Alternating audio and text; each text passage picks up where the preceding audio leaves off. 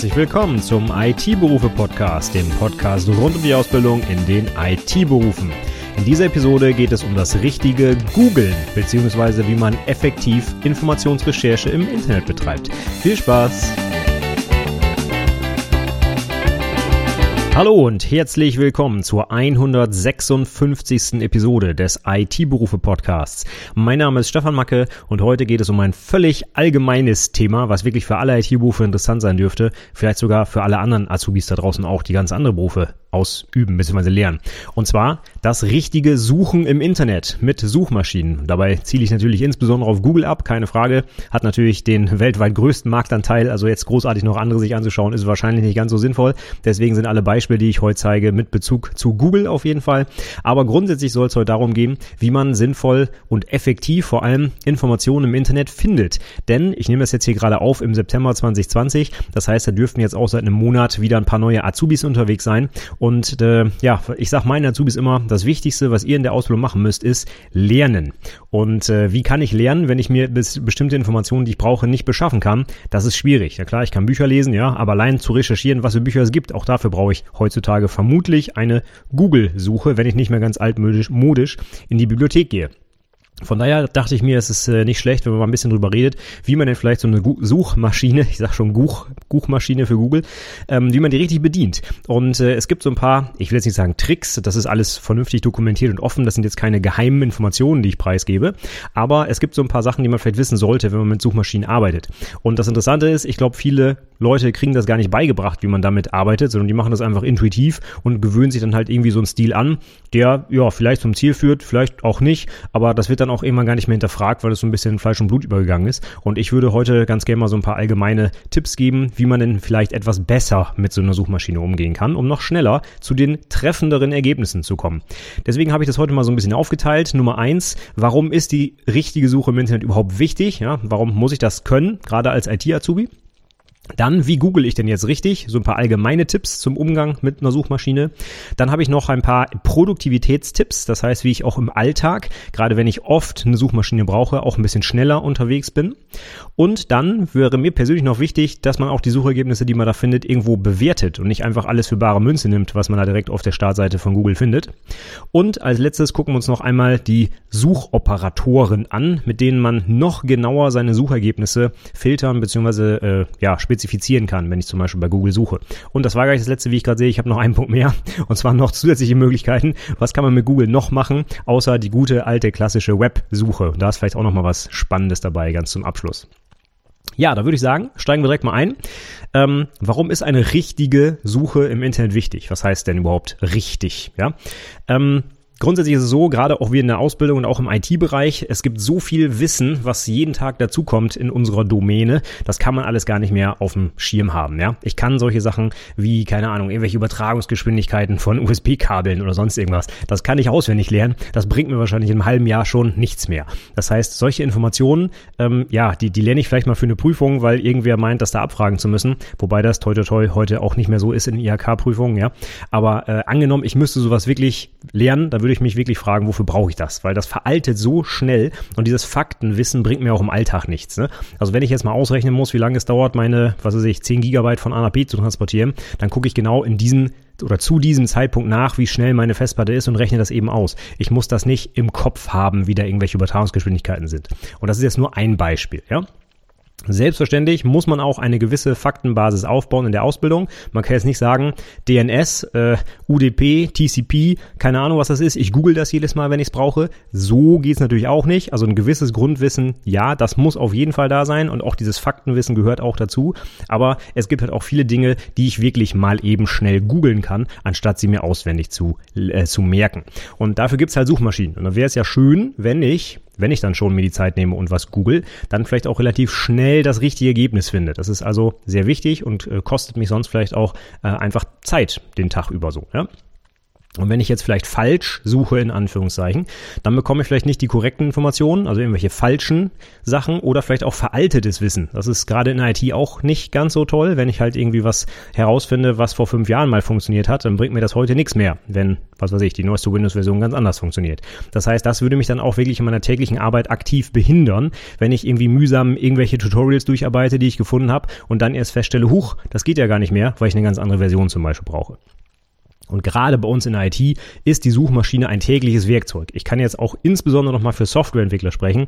Ähm, es gibt so ein paar Memes, wenn man mal so ein bisschen guckt bei Twitter äh, und so weiter, ähm, dass äh, im Prinzip professionelle Softwareentwickler nichts anderes machen, als den ganzen Tag zu googeln, beziehungsweise bei Stack Overflow zu suchen, ja. Und das ist äh, sehr, sehr dicht an der Praxis, an der Wahrheit, ja.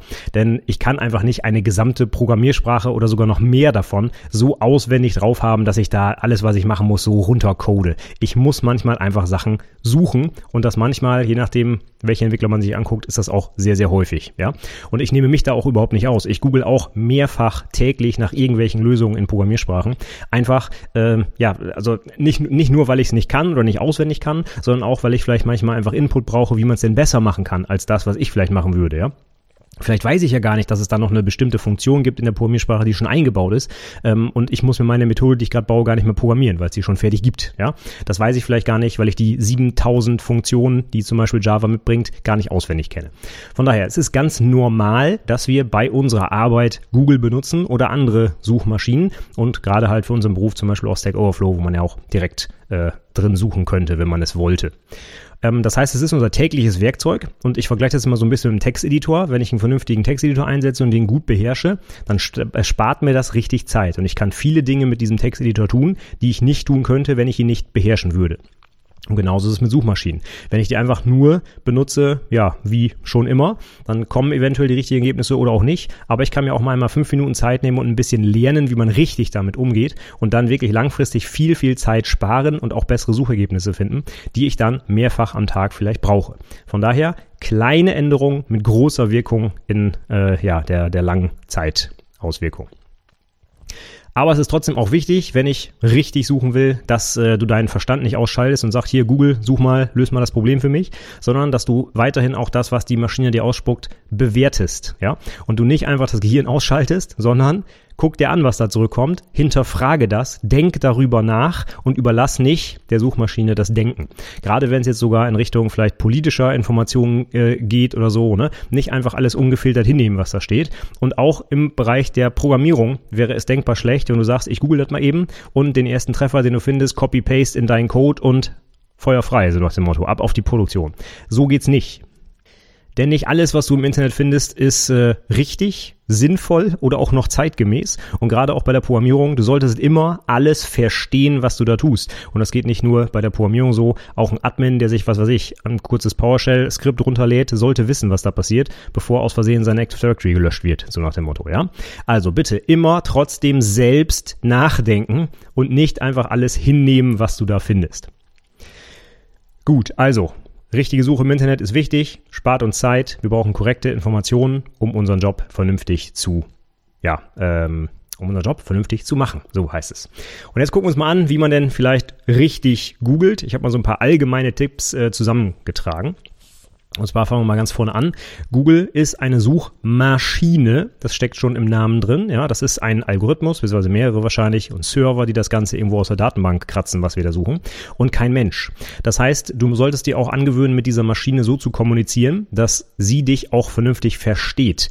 Das heißt, wenn du mit einem Menschen redest, würdest du vielleicht so Prosa ausformulieren. Ja, das machst du bei der Suchmaschine nicht. Das ist kontraproduktiv. Da benutzt du kurze, knappe, knackige Suchanfragen. Möglichst präzise präzise mit den wichtigsten Suchbegriffen und nicht so nach dem Motto, wie öffne ich eine Datei in Java? Fragezeichen. Das würdest du vielleicht einen Menschen fragen, aber eine Suchmaschine fragst du das bitte so nicht, denn kommen wir gleich nochmal dazu, warum die meisten Wörter in dieser Suchanfrage überflüssig sind. Aber nur mal so als Beispiel, du würdest in diesem Fall einfach suchen, Java, Datei, öffnen, Enter. Ja? Alles andere in dieser Anfrage ist Prosa in Anführungszeichen. Machen wir den nächsten Punkt vielleicht gleich vorweg. Warum ist das äh, wie und ich und eine und in hier überflüssig? Ganz einfach, das sind sogenannte Stop Words. Und diese Stop Words, die kommen so ziemlich in jedem Satz vor, sowas wie, äh, ja gut, ich jetzt vielleicht nicht so oft, aber ein oder einer oder in oder der oder die das, solche Sachen, die kommen in so vielen Sätzen vor, dass sie von Suchmaschinen grundsätzlich erstmal ignoriert werden, weil sonst würde einfach bei jeder Suchanfrage so ziemlich jede Seite auftauchen, die irgendwo in der Datenbank liegt. Und das will die Suchmaschine natürlich nicht. Das heißt, solche Wörter, die so häufig vorkommen, werden einfach ignoriert. Die werden sogar schon, wenn ich die Seite, wenn die Suchmaschine die Seite indexiert, quasi gleich rausgeschmissen, ähm, weil das einfach von keinem Mehrwert ist. Ja, das heißt, du kannst wirklich alle diese sogenannten Stopwords weglassen und kommst trotzdem zum richtigen Suchergebnis. In diesem Fall also Datei öffnen Java. Ich glaube, ja, das habe ich jetzt vernünftig erklärt, hoffentlich. Ähm, das gleiche wie Stopwords sind auch Satzzeichen. Also wie öffne ich eine Datei in Java? Fragezeichen kannst du auch getrost weglassen. Es reicht, wenn du einfach die Wörter hinschreibst, denn auch Satzzeichen sind irrelevant bei der Suche. Das heißt, lass das einfach weg. Und dann kommen wir zum nächsten Punkt. Und zwar, wenn du jetzt so quasi diese ganzen Stopwords und Satzzeichen rausgestrichen hast, dann bitte trotzdem so spezifisch wie möglich suchen und nicht so generisch oder allgemein. Ganz allgemein wäre zum Beispiel die Suche nach Auto. Ja, woher soll jetzt die Suchmaschine wissen, ob du jetzt ein Auto kaufen willst, verkaufen willst, reparieren willst, lackieren willst, keine Ahnung. Die Suchmaschine wird dir erstmal alles Mögliche anzeigen und du, äh, ja, wirst auf jeden Fall nicht finden, was du suchst. Da kannst du von ausgehen, ja. Von daher spezifiziere die Suche. Füge weitere Suchbegriffe hinzu, die dein Suchergebnis genauer machen. Also gehen wir nochmal auf die Programmierung. Anstatt jetzt nach Java und Dateiverarbeitung zu suchen, wenn du eigentlich eine Datei aufmachen willst, schreiben willst und Sachen anhängen willst, dann wäre das zu allgemein, zu generisch. Stattdessen solltest du vielleicht suchen nach Java, Datei, Schreiben, Anhängen. Ja, da ist alles drin, wo die Suchmaschine jetzt daraus ableiten kann, was du willst. Da ist nichts mit, äh, keine Ahnung, Datei öffnen, Datei löschen, Datei verschieben oder sonst irgendwas. Nein, du willst in die Datei schreiben und zwar anhängen und nicht überschreiben. Und das sollte die Suchmaschine so exakt interpretieren können, dass du wahrscheinlich sofort das richtige Ergebnis bekommst. Beim Beispiel Auto, ja, wenn du dein Auto waschen willst, gibst du ein Auto waschen zu Hause und dann kriegst du hoffentlich als erstes Suchergebnis, dass das nicht erlaubt ist und dass du besser in die Waschanlage fährst. Aber davon mal abgesehen, ja, je genauer, je spezifischer dein, deine Suchbegriffe sind, umso exakter und korrekter ist natürlich dann die Antwort zu äh, deiner Frage, deiner Anfrage. So, dann kommen wir zum nächsten Punkt. Äh, wir sind ja hier in der IT und äh, viele Sachen, die wir suchen, werden wahrscheinlich auf Englisch sein. Sei es jetzt eine Programmiersprache oder irgendwelche Konfigurationseinstellungen, irgendwelche, keine Ahnung, neuesten äh, Neuigkeiten von Hardware-Herstellern, wenn du dich da irgendwie auf dem Laufenden äh, halten willst oder wie auch immer. Die werden vermutlich alle in Englisch sein. Und deswegen würde ich dir ganz dringend empfehlen, sobald es um IT geht, such auf Englisch. Es gibt auch ein paar nette deutsche Sachen, ja, aber ich denke mal, dass äh, das englische Internet das deutsche bei weitem um Längen überschreitet, was so die, die Anzahl der, der Seiten angeht. Ja? Also von daher, ich kann nur empfehlen, gleich auf Englisch suchen. Und wenn dir das nicht so liegt, dann machst du halt irgendwie einen Übersetzer auf, vielleicht sogar direkt Google Translate. Ja, dann kannst du direkt äh, auch bei Google übersetzen, was du suchen musst. Aber ansonsten gehe ich davon aus, dass du die Suchbegriffe, die du brauchst, sowieso auf Englisch drauf hast. Was weiß ich, irgendwelche ähm, Schlüsselwörter, Befehle in Programmiersprachen sind sowieso alle auf Englisch. Wenn du irgendwie in der PowerShell was skriptest, sind das auch alles englische Commandlets zum Beispiel, ja. Klar, in einer äh, grafischen Oberfläche in Windows oder sowas, wenn du die auf Deutsch eingestellt hast, okay, da findest du vielleicht nicht alles sofort, dann kannst du es auch mal auf Deutsch versuchen. Aber in solchen Fällen würde ich als erstes versuchen, ähm, den passenden englischen Begriff zu dem Deutschen, den du gerade suchst, zu finden und dann danach zu googeln. Also wird vielleicht wirklich mal äh, übersetzen oder die Bilder angucken, wo äh, englische Oberflächen drauf sind oder wie auch immer. Denn ähm, die Wahrscheinlichkeit, dass du bei englischsprachigen Suchbegriffen was findest, ist deutlich, deutlich höher als bei deutschen. Von daher, nehmen wir nochmal ein Beispiel.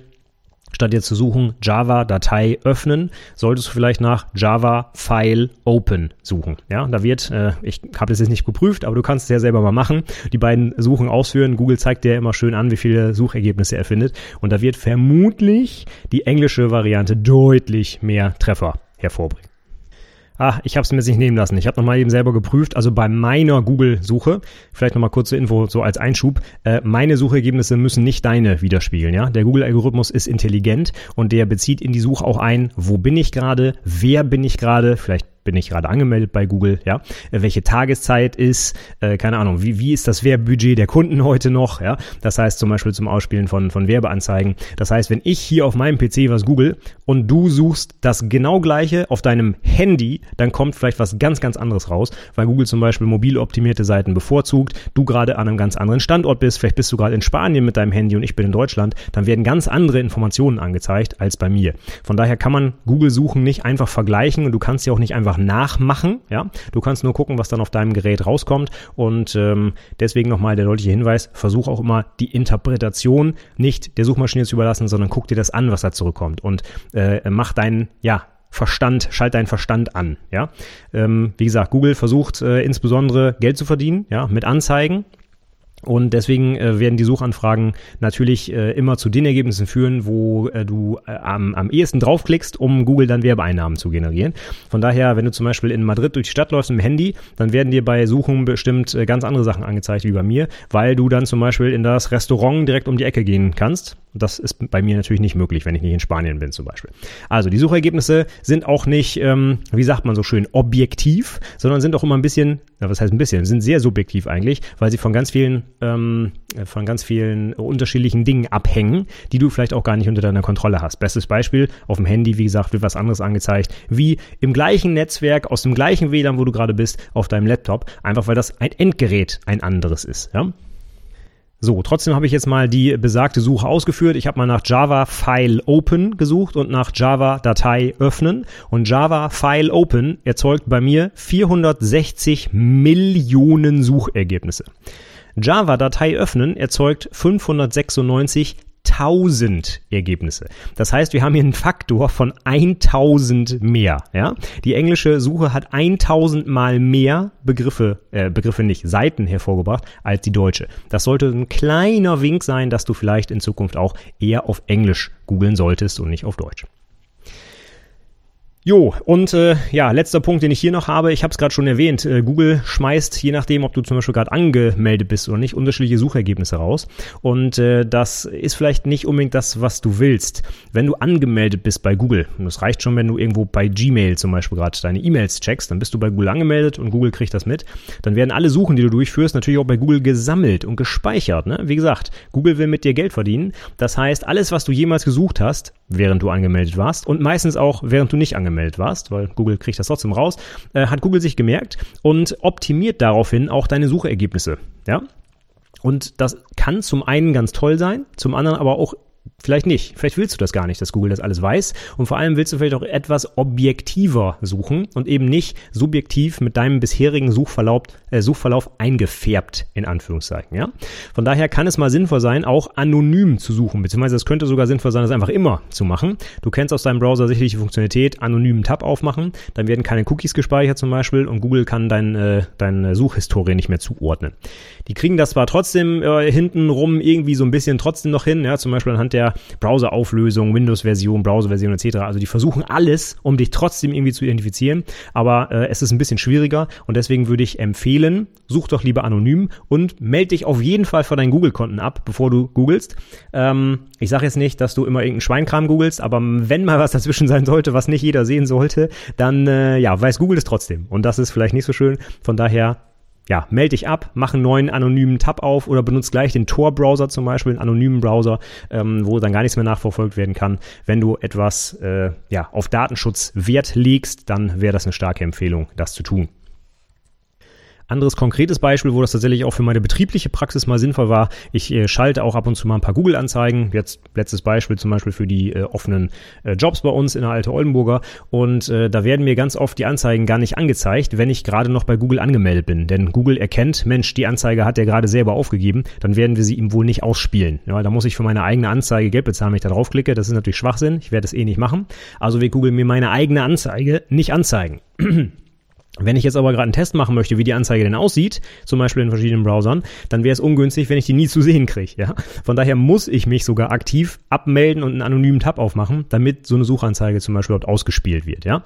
Ich stecke jetzt nicht drin bei Google, ich weiß nicht, ob das wirklich äh, jetzt der Hintergrund ist. Ich habe nur die Erfahrung gemacht, wenn ich meine eigenen Anzeigen testen will, habe ich sie so gut wie nie zu sehen gekriegt. Sobald ich mich in einem anderen Browser oder anonym angemeldet habe, schwupps, war sie da. Also, da gibt's auf jeden Fall offensichtlich einen Zusammenhang. Okay, nochmal kurz zusammengefasst. Suche bitte kurz und knapp mit spezifischen Suchanfragen. Verwende am besten Englisch und vermeide alle Stopwords und Satzzeichen. Und zum Schluss, ab und zu kann es auch sinnvoll sein, ganz anonym zu suchen und nicht angemeldet zu sein. Dann kommen wir jetzt weiter zum nächsten Punkt. Produktivitätstipps. Wenn du wie ich wirklich mehrfach am Tag Google benutzt und mit mehrfach meine ich teilweise schon 100 Mal am Tag. Ich, ich habe es nicht mitgezählt, aber ich könnte mir gut vorstellen, dass ich äh, durchaus mal 100 Mal am Tag Google benutze für alles Mögliche, was ich so bei der Programmierung brauche. Ähm, dann macht es schon einen Unterschied, ob du schnell suchen kannst oder ob du jedes Mal klicken, klicken, klicken musst. Ja, deswegen würde ich folgende Produktivitätstipps für dich vorschlagen, wenn du öfter mal googelst. Und zwar Nummer eins, ignoriere Groß- und Kleinschreibung. Ähm, ich weiß, das sieht nicht schön aus, ja. In Deutschland gibt es ja Groß- und Kleinschreibung, was auch sinnvoll ist. Gibt's im Englischen auch, logisch, ja, beim Deutschen ist es ja noch etwas extremer. Und äh, jedes Mal, wenn du einen Buchstaben groß schreibst, brauchst du einen Tastendruck mehr, nämlich die Shift-Taste musst du gedrückt halten. Und das kannst du dir sparen, wenn du einfach alles klein schreibst, denn die Suchmaschine interessiert sich null für die Groß- und Kleinschreibung. Genauso wenig wie für Stopwords und Satzzeichen. Also lass es einfach, schreib einfach alles klein. Es gibt keinen Unterschied, ob du es groß oder klein schreibst. Es ist nur ein Tastendruck überflüssig, den du nicht eingeben musst. Dann würde ich dir empfehlen, deine Browsersuche deine Standard-Browsersuche direkt auf deine beliebte Suchmaschine einzustellen, insbesondere Google. Äh, Firefox hast du vielleicht schon mal gehört. Ähm, äh, Google hat Firefox, glaube ich, relativ viel Geld gezahlt, damit Google die Standardsuchmaschine in Firefox bleibt. Ähm, wenn du einfach nur in der Adresszeile bei Firefox irgendwas eintippst, was keine URL ist, dann geht automatisch die Google-Suche mit diesem Suchbegriff auf. Das ist erstmal der Standard und das ist auch ganz nett. Das kann man aber auch ändern. Du kannst es auch auf eine andere Suchmaschine stellen, wenn du die besser findest oder öfter benutzt nutzt oder wie auch immer. Wenn du, was weiß ich, 90% deiner Suchanfragen direkt gegen Stack Overflow laufen lassen willst, dann kannst du das als Standardsuchmaschine einstellen und dann macht er das einfach, wenn du da Enter drückst. Das heißt, jedes Mal, wenn du was suchen willst, sparst du dir die Eingabe von google.com Enter. Reinklicken in das Suchfeld, eingeben, Enter oder noch schlimmer, auf den Suchbutton drücken. Ja, wenn ich sowas sehe, wie Menschen damit umgehen, das dauert so lange. Und wenn ich das auch nur zweimal am Tag machen müsste, würde ich schon durchdrehen. Also optimier das einfach, stell deine Suchmaschine als Standard ein und dann kannst du einfach in die Adresszeile springen, mit Steuerung L zum Beispiel oder F6 im Firefox geht auch, müsste auch in allen anderen Browsern so funktionieren. Steuerung L, reinspringen, Suchbegriff eingeben, Enter und dann geht sofort die Google-Suche auf mit dem Suchbegriff schon eingegeben. Ja, und du kriegst direkt die Suchergebnisse angezeigt. Das macht es dir natürlich viel, viel leichter und schneller, solche Suchen abzufeuern. Und wie gesagt, du kannst die Standardsuche auch anpassen auf eine andere, sei es Bing oder weiß der Geier was. Amazon, wie auch immer. Und bleiben wir gleich bei dem Beispiel, wenn du mehrere Suchmaschinen gebrauchst, ich sage jetzt einfach mal, ähm, auch Amazon und YouTube würde ich inzwischen als Suchmaschine bezeichnen, ja, weil darin kann man auch sehr, sehr gut suchen. Amazon für Produkte, YouTube für Videos. Dann kannst du dir so kleine Abkürzungen bauen. Und zwar kannst du so ziemlich auf jeder Seite, die ein Suchfeld anbietet, den, äh, die entsprechende URL dir kopieren und als kleines, ja, ich nenne das mal Bookmarklet in deinem Browser ablegen und äh, mit einem kleinen Alias versehen. Ich mache mal ein Beispiel. Ich suche ganz oft was bei Amazon. Wenn ich weiß, ich will ein Produkt haben, will ich sofort auf die Amazon-Seite gehen. Ich will jetzt also nicht amazon.com eingeben oder de, Enter, in das Suchfeld klicken und tralala. Das dauert mir viel zu lange. Deswegen habe ich ein kleines, ich nenne es mal jetzt Suchbookmark abgelegt, kann in meiner Browserzeile einfach eingeben AMA für Amazon, Leerzeichen und dann das, was ich suche und mache einfach Enter und dann geht Amazon auf mit dem Suchbegriff in der richtigen Stelle eingetragen und ich kriege genau wie bei Google direkt die Suchergebnisse angezeigt. Das geht relativ einfach, denn normalerweise haben alle Seiten, die so ein Suchfeld anbieten, ähm, wenn du das da mal eingibst, was du suchst, äh, in der URL diesen Suchbegriff irgendwo hinterlegt. Google macht das relativ einfach. Google.de und dann Fragezeichen Q gleich irgendwas. Q für Query und dahinter steht die Suchanfrage. Das könntest du direkt auch in die äh, Adresszeile eingeben. Google.de Fragezeichen Q gleich Hallo und dann sucht Google nach Hallo und zeigt dir die Suchergebnisse an. Und wenn du diese URL kennst, google.de Fragezeichen Q gleich, die könntest du dir dann ablegen und da, wo der Suchbegriff stünde, machst du einen Platzhalter rein. Im Firefox ist das zum Beispiel Prozentzeichen S, glaube ich. Und äh, dann kannst du dir das als Bookmark ablegen diesem Bookmark einen Alias geben, zum Beispiel G für Google. Und dann kannst du sofort in der Adresszeile G Leerzeichen Suchbegriff eingeben und dann sucht der Browser halt direkt mit dieser Suchmaschine. Das habe ich mir für verschiedene kleine Einträge gemacht, wie zum Beispiel Amazon, aber auch äh, YouTube zum Beispiel benutze ich ganz häufig die Suche oder aber auch interne Sachen. Wenn du zum Beispiel so ein Issue-Tracking-System hast in deiner Firma und suchst ständig nach irgendwelchen Tickets, die dir zugewiesen werden, kannst du einfach so einen kleinen Alias dafür anlegen, ähm, was weiß ich, vier Buchstaben oder sowas und gibst dahinter den Suchbegriff ein und dann sucht dein Browser direkt in deiner internen äh, in deinem Issue-Tracker, ohne dass du jedes Mal die Seite aufmachen musst und da rumklicken musst. Ja? Und das spart auch wirklich enorm viel Zeit, wenn du eben mehrfach solche Suchmaschinen benutzt am Tag. Wenn du das jetzt nicht so schnell verstanden hast, ich habe dir ein kleines Bild in die Show Notes gepackt, da kannst du mal reingucken. Es geht also einfach darum, dass du zum Beispiel bei YouTube eine Suche ausführst nach irgendeinem Suchbegriff, was weiß ich, den du schnell wiedererkennst, also Hallo zum Beispiel oder Stefan Macke oder was auch immer, ja, drückst auf Enter und dann guckst du dir die URL an, die dabei rauskommt. Zum Beispiel youtube.com slash results, Fragezeichen, Search Query gleich, irgendwo steht dann Hallo drin, ja. Und diese URL kopierst du dir und ersetzt den Suchbegriff Hallo durch Prozent %s, ich rede jetzt gerade nur vom Firefox, in Chrome und anderen geht das vielleicht ein bisschen anders, und legst dir dafür einen Bookmark an. Und dann kannst du dieses Bookmark mit einem Schlüsselwort versehen. Das siehst du auch im Screenshot in den äh, Show Notes. Und mit diesem Schlüsselwort kannst du jetzt dieses Bookmark aufrufen und alles, was du hinter das Schlüsselwort schreibst, nach einem Leerzeichen, wird halt da eingefügt, wo das Prozent %s in der URL steht. Und dadurch geht halt die Seite auf mit dem Suchwort, was schon eingegeben wurde, und du kriegst direkt die Suchergebnisse eingegeben. Ich habe das bei mir gemacht, YouTube zum Beispiel YT, Leerzeichen und dann eintippen und dann sucht er direkt bei YouTube. Und das geht für alle Seiten, die ihre Suchparameter in der Query in der URL hinten hinter die Domain packen. Ja? Wenn du dich ein bisschen schon auskennst, davon gehe ich jetzt mal aus mit URLs, also einfach die Query-Parameter für äh, oder den Query-Parameter für die Suche, äh, für die Suchanfrage durch Prozent %s ersetzen und dann kann Firefox dir das Ding automatisch aufmachen, wenn du so ein Kürzel eingibst. Ja, und letzter Punkt zu diesen Produktivitätstipps. Wie gesagt, ich habe es eben schon gesagt, wenn du mehrere ähm, Suchmaschinen benutzt, und dazu zähle ich auch Amazon für Produkte und Google ach, und YouTube für Videos und so weiter, dann ähm, denk dran, dass es die gibt und such nicht einfach immer alles bei Google. Ja, die Suchergebnisse dort sind halt sehr stark eingefärbt und äh, das siehst du allein schon daran, dass zum Beispiel Videos von YouTube sehr gut gewertet werden und hoch angezeigt werden, denn YouTube gehört Google, ja. Wenn du jetzt aber andere Suchmaschinen äh, direkt benutzt, ja, dann wirst du natürlich ganz andere Ergebnisse finden und vielleicht auch eben bessere, denn die sind halt nicht eingefärbt durch Googles Platzierung, weil sie halt mehr Geld verdienen dadurch. Deswegen habe ich mir für sehr viele Seiten, auf denen ich ständig suche, ich sage jetzt mal Stack Overflow, YouTube, Amazon, äh, mein eigenes Wiki, meinen eigenen Blog, meine eigene Website hier, da suche ich auch ständig irgendwas, äh, unser internes Wiki, unser, ähm, was weiß ich, internes Intranet und alles Mögliche, wo ich täglich irgendwo was suchen möchte, habe ich mir als so ein Bookmark abgelegt, denn jetzt mal bei den den internen Seiten, da kann Google ja sowieso nicht drauf zugreifen, von daher müsste ich sowieso die interne Suche nehmen.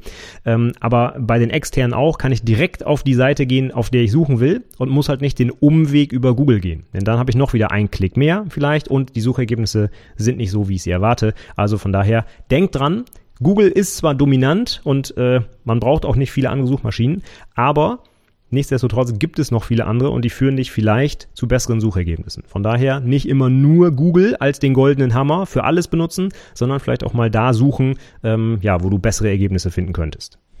Was mir übrigens gerade einfällt zum Stichwort andere Suchmaschinen.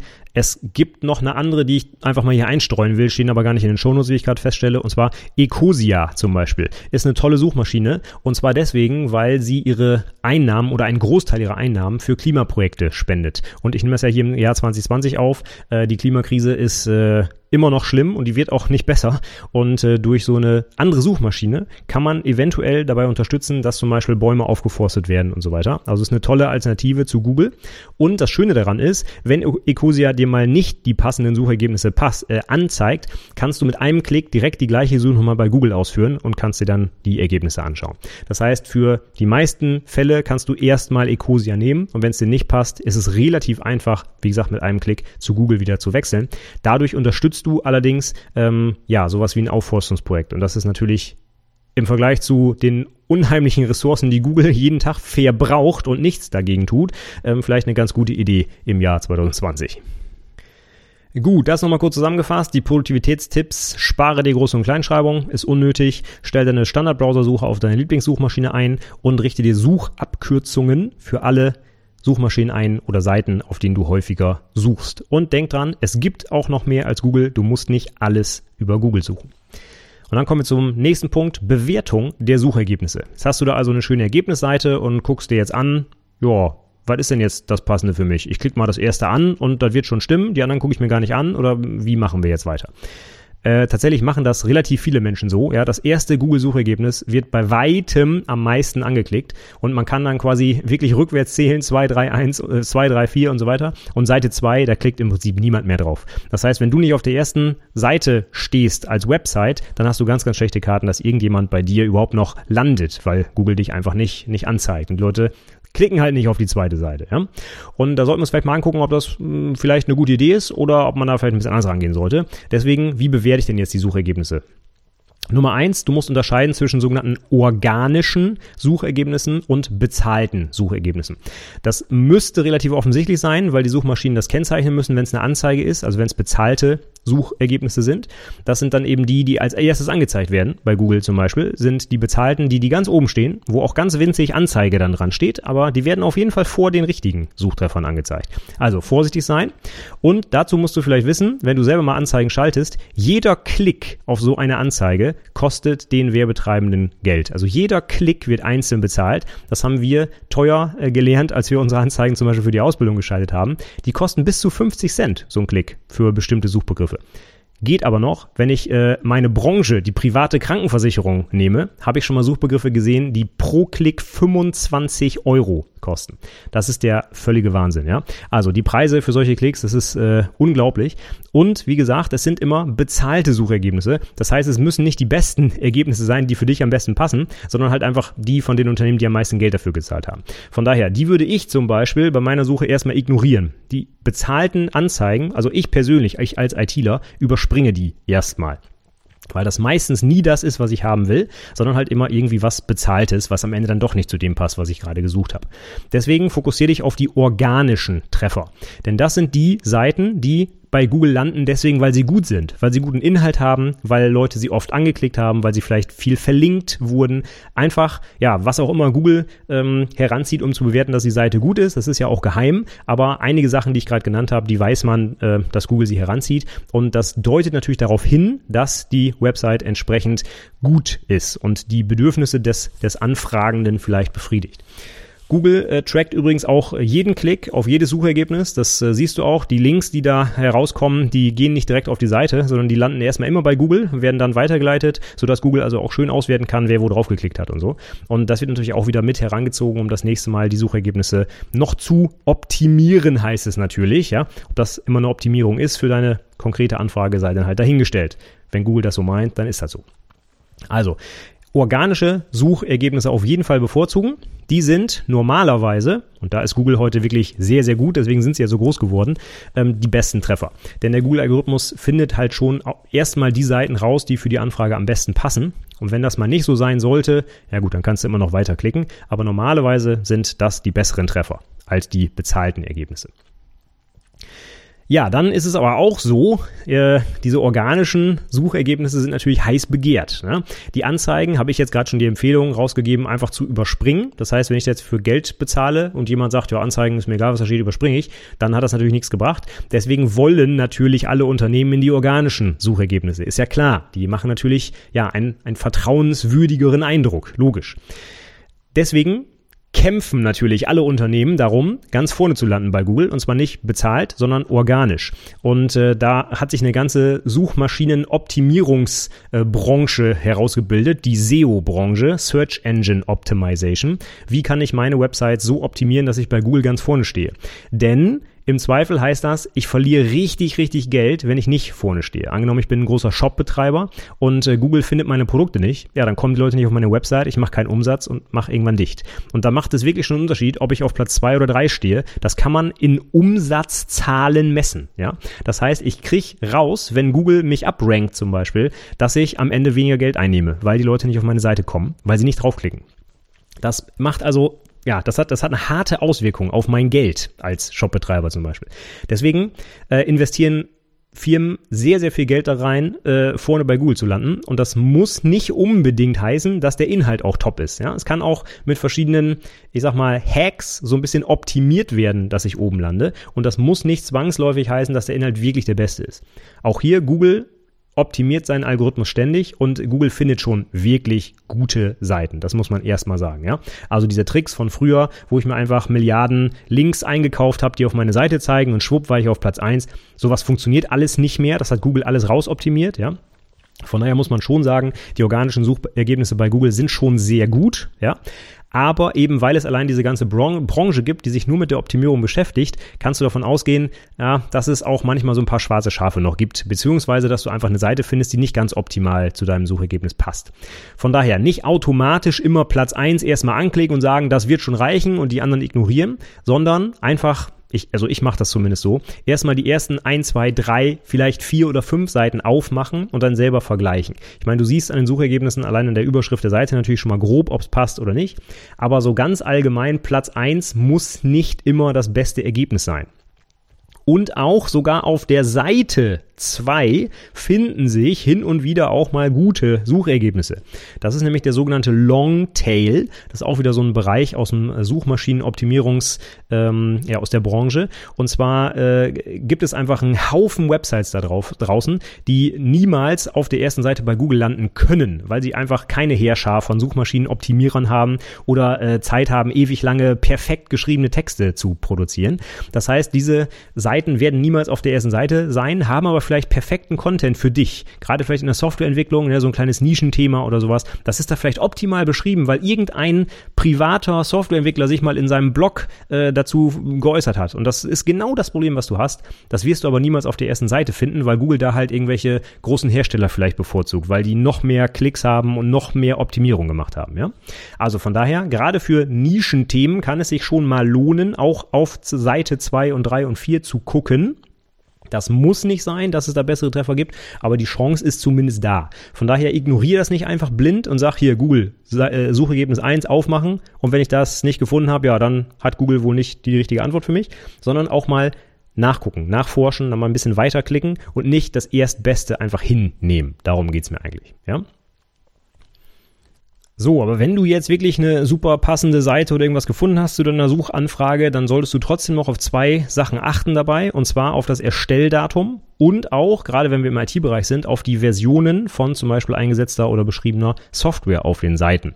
Ähm, ich habe schon ganz oft eine ganz tolle Seite zu irgendeinem Technikproblem gefunden und habe dann am Ende festgestellt, oh, die ist ja schon sieben Jahre alt. Und da kann man in der IT dann ja sich relativ äh, viel Zeit äh, verschwenden, sag ich mal, weil das alles heute gar nicht mehr so funktioniert. Ja? Also in der IT eine sieben Jahre alte Website mit irgendwelchen Anleitungen, das ist Glückssache, dass das heute noch funktioniert. Die IT ist so schnelllebig, Betriebssysteme ändern sich, Programmiersprachen ändern sich etc. Dass das noch funktioniert, eher unwahrscheinlich. Das heißt, gerade wenn du High-End irgendwo was, zum Beispiel in der Programmierung, ein neues Feature in Java suchst oder so, ähm, dann bitte darauf achten, dass auch die Website entsprechend neu ist und nicht irgendein Blog, der seit zehn Jahren nicht mehr aktualisiert wurde. Das führt wahrscheinlich nicht zum Ziel. Google berücksichtigt das natürlich auch. Alte Websites, die nicht aktualisiert werden, fliegen irgendwann raus, beziehungsweise landen auf Seite 2, 3, 4 und so weiter und verschwinden dann quasi automatisch. Aber trotzdem, wenn es zum Beispiel guter Content ist, dann bleibt er auch länger oben. Das muss aber nicht heißen, dass er dann für dein konkretes Problem immer noch gültig ist, weil du halt vielleicht schon ja die nächste Version von irgendeiner Software einsetzt. Auch hier, das kann ich aus eigener Erfahrung sagen, zum Beispiel im Umfeld von Java EE, e, der Enterprise Edition. Ähm, die heißt inzwischen Jakarta EE, e, aber davon mal abgesehen, äh, als ich damit eingestiegen bin mit Java EE 7, da wurden einige Annotationen in der Sprache äh, geändert, hießen aber genauso wie in der vorherigen Version Java EE 6. Und wenn ich jetzt nach solchen Annotationen suche und nicht genau auf die verwendete EE-Version achte, nämlich 6 oder 7, dann konnte ich stundenlang damit verbringen, nachher den Fehler im Code zu suchen, weil ich habe alles so hingeschrieben, wie es im Tutorial stand.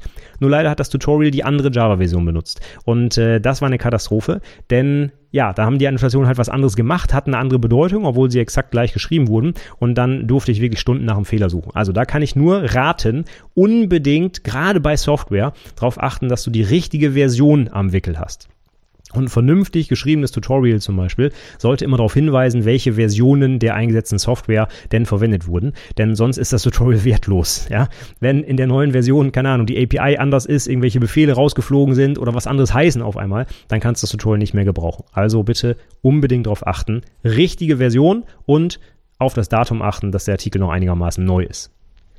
So, Wahnsinn, fast 40 Minuten schon. Ich hätte jetzt nicht gedacht, dass ich so lange über eine Google-Suche reden kann, aber offensichtlich habe ich viel zu erzählen und äh, ich bin jetzt erst bei den Suchoperatoren angekommen. Aber dann machen wir jetzt auf jeden Fall mal weiter, denn damit kannst du noch feingliedriger steuern, was du an Suchergebnissen überhaupt angezeigt bekommst. Wir haben jetzt schon gehört, äh, man muss auf ziemlich viele Sachen achten, nicht immer Platz eins, auch mal durchscrollen, Suchbegriffe spezifizieren etc. Und manchmal kommt man trotzdem irgendwie nicht zum richtigen Ergebnis, beziehungsweise manchmal weißt du eigentlich genau, was du suchst, aber du findest es nicht, weil Google dir das nicht so anzeigt. Und dafür kannst du jetzt Suchoperatoren benutzen, die deine Suche noch genauer einschränken, sagen wir mal. Und da fange ich mal mit einem Beispiel an. Ähm, du kannst in der Google-Suche nicht nur positiv suchen, sondern auch negativ. Das heißt, du kannst Wörter auch aus der Suche ausschließen. Ich nehme mal ein Beispiel. Du suchst irgendwie äh, nach JavaScript und willst das DOM manipulieren, also den, den, äh, das Document Object Model, den HTML-Baum, ja. Und da kommen jetzt vielleicht, ich weiß nicht, ich habe damit, äh, ich danach nicht gesucht, das ist jetzt nur ein Beispiel. Da kommen vielleicht als erstes 37 Tutorial, wie man das mit React macht, ja, von Facebook, der Bibliothek. Vielleicht gibt's die, wenn du das hier hörst, gar nicht mehr, aber im Jahr 2020 ist es noch ziemlich hip. Und äh, alle werden dir sagen, oh, das machst du nicht selber, nimm einfach React, das macht das für dich, ja.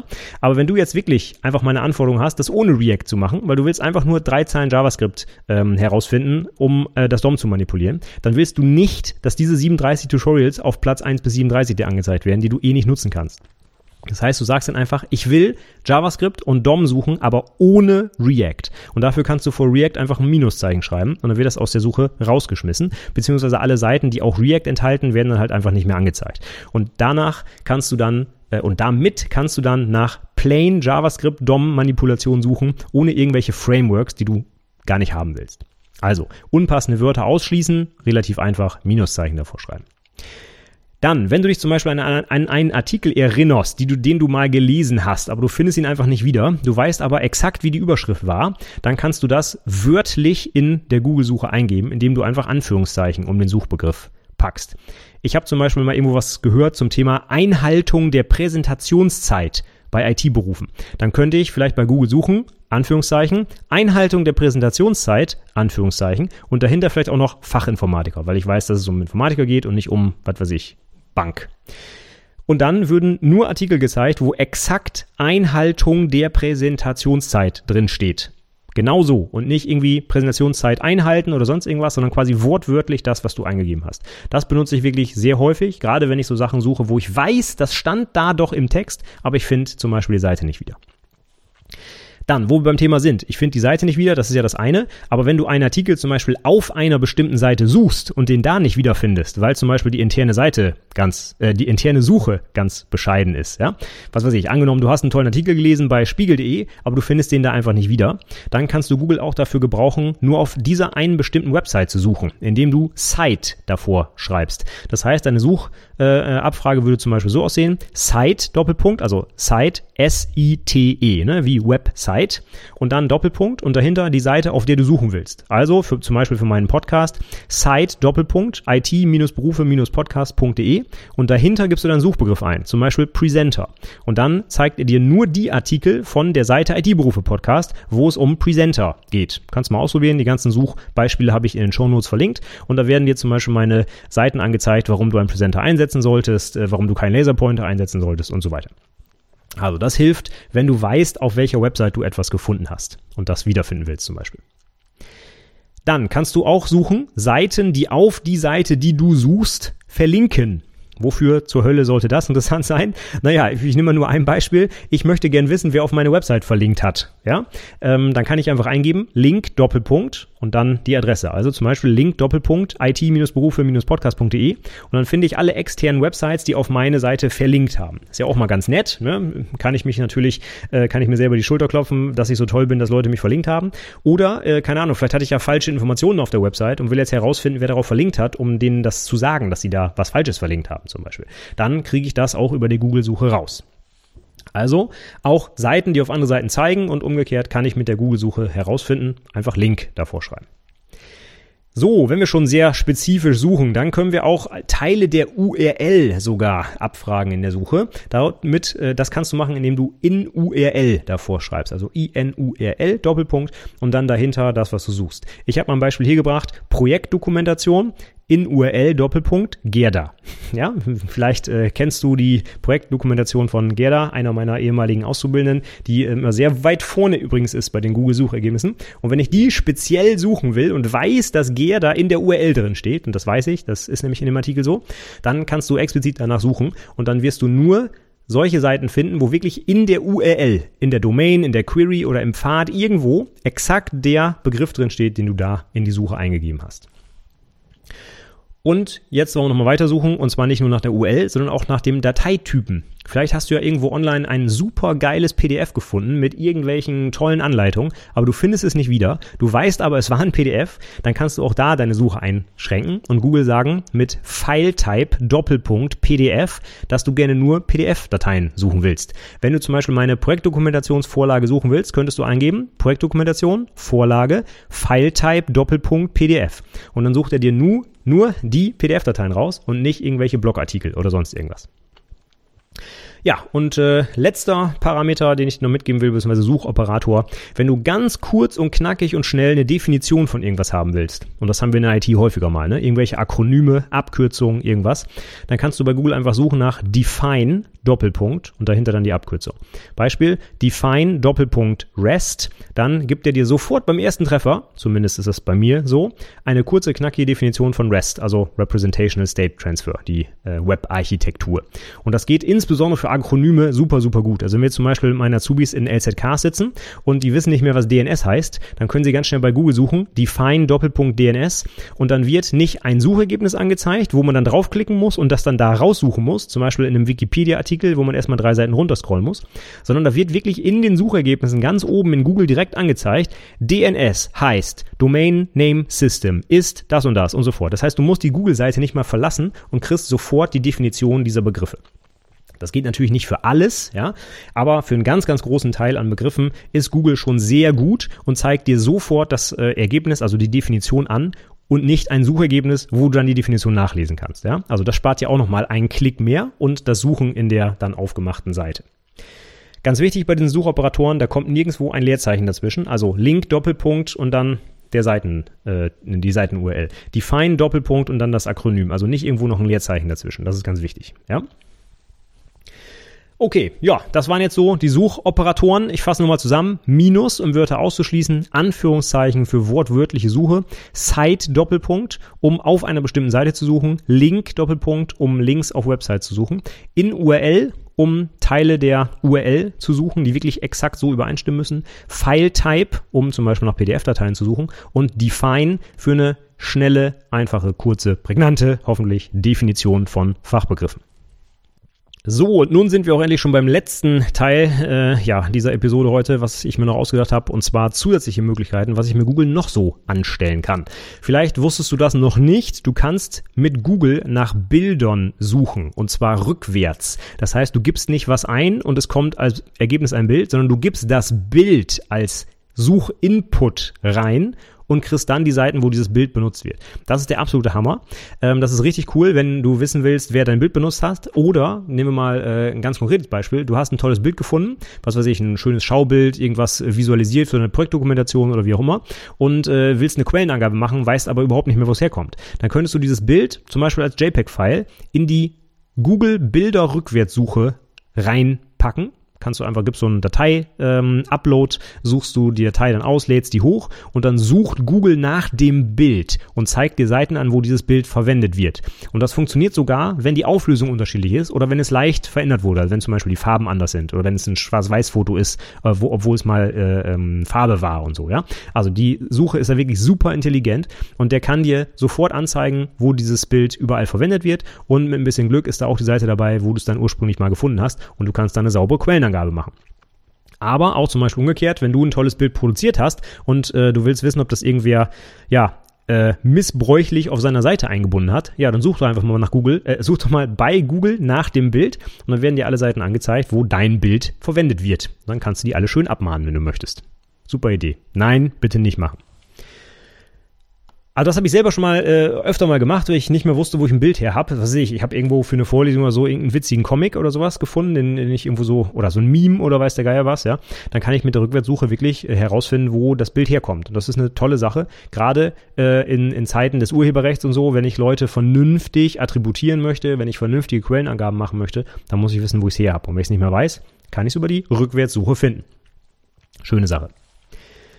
Ja, dann nächster kleiner Trick. Google kann noch mehr als suchen. Du kannst Google auch als kleinen Taschenrechner missbrauchen. Du kannst einfach mathematische Ausdrücke bei Google eintragen und äh, ja, dann erscheint ein Taschenrechner, der dir das ausrechnet, was du eingegeben hast. Also Beispiel 19 mal Klammer auf 3 plus 2 Klammer zu geteilt durch 100. Dann wird dir Google direkt das Ergebnis dieser mathematischen Operation anzeigen. Und Google kann ziemlich viele krasse Operationen, also kann auf jeden Fall mehr als dein Taschenrechner. Ja, du kannst also auch die wildesten Potenzrechnungen und ich weiß nicht Fakultät und weiß der Geier was ausrechnen ausrechnen. Google ist da also sehr, sehr äh, gut aufgestellt. Es ist also nicht nur ein simpler Taschenrechner für plus minus mal geteilt. Ja? Und wofür ich das tatsächlich schon sehr, sehr häufig benutzt habe, Google, ist äh, eine Währungsumrechnung.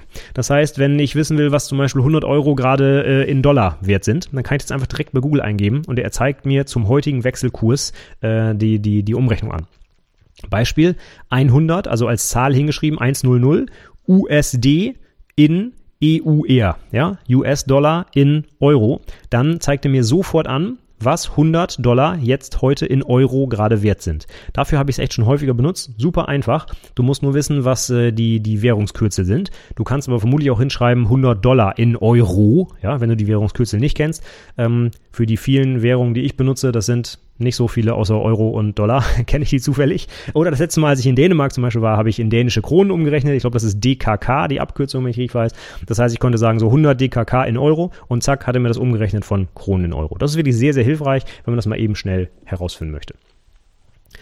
Ja, und letzte tolle Variante, äh, wo du mit Google was machen kannst, ist äh, alte Versionen von Websites anzeigen.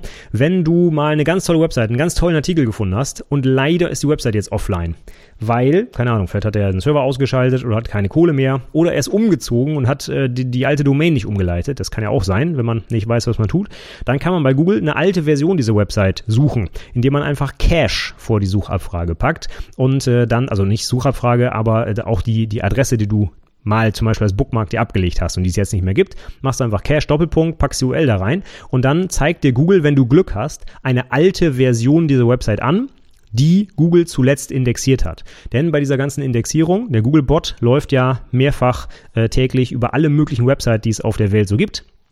Also nein, er läuft nicht mehrfach täglich über alle Websites, aber je nachdem, wie es konfiguriert ist, kommt der Googlebot irgendwann mal auf so einer Website vorbei und indexiert die dann. Und äh, dabei merkt er sich nicht nur die Inhalte, sondern anscheinend auch die Website selber. Das heißt, du kannst aus diesem Google-Index diesen alten Zustand der Website nochmal wiederherstellen, also aus dem Google Cache dir die alte Version anzeigen und somit auch Artikel lesen, die es vielleicht heute gar nicht mehr online gibt, sondern die nur mal online waren, die inzwischen aber nicht mehr da sind. Das heißt, wenn du wirklich einen ganz alten Artikel hast oder es muss gar nicht äh, muss gar nicht alt sein, kann ja sein, dass genau jetzt, wo du es brauchst, die Website gerade down ist, weil die ist im Wartungsmodus oder sonst irgendwas, ja? Dann könntest du mit dieser Suchabfrage bei Google die alte Version, wenn du Glück hast, das geht nicht für alle Websites, aber wenn wenn du Glück hast, geht's, äh, kannst du die alte Version anzeigen und findest trotzdem, was du haben möchtest. Okay, so, das waren jetzt so meine Tipps rund um die Google-Suche. Ich hoffe, sie haben dir ein bisschen weitergeholfen. Ähm, ich hoffe, dass du jetzt in Zukunft besser findest, was du suchst, ja, und deine Antworten äh, auch bekommst, die du brauchst auf deine Suchanfragen. Ähm, wenn du noch Feedback hast, wenn du noch mehr heiße Tipps und Tricks rund um die Google-Suche hast, die ich hier nicht erwähnt habe, schreib mir doch gerne einen Kommentar. Ich würde mich sehr freuen und vermutlich auch alle anderen Besucher der Websites. Ähm, du findest die Shownotes wie immer unter itberufepodcast.de slash 156 für die 156. Episode, die das hier heute war. Ich habe dir meine Beispiele alle verlinkt und auch noch ein paar weitere Artikel, so hm, ja mit etwas äh, ausufer, ne, ausufer, ne, mit etwas umfangreicheren Anleitungen, gerade für die Suchoperatoren zum Beispiel, auch mit Beispielen, wo das sinnvoll ist und zur Kombination der Operatoren. Guck da einfach mal rein. Ich finde, das kann man jetzt hier schlecht äh, auf dem Audiokanal transportieren, aber wie gesagt, ich habe dir ein paar Links da abgelegt zur weiteren Recherche, wenn du möchtest. So, da ich heute schon äh, ja deutlich Überlänge produziert habe, würde ich sagen, ich höre jetzt hier an der Stelle auch mal auf. Ich sage vielen Dank fürs Zuhören und bis zum nächsten Mal. Tschüss.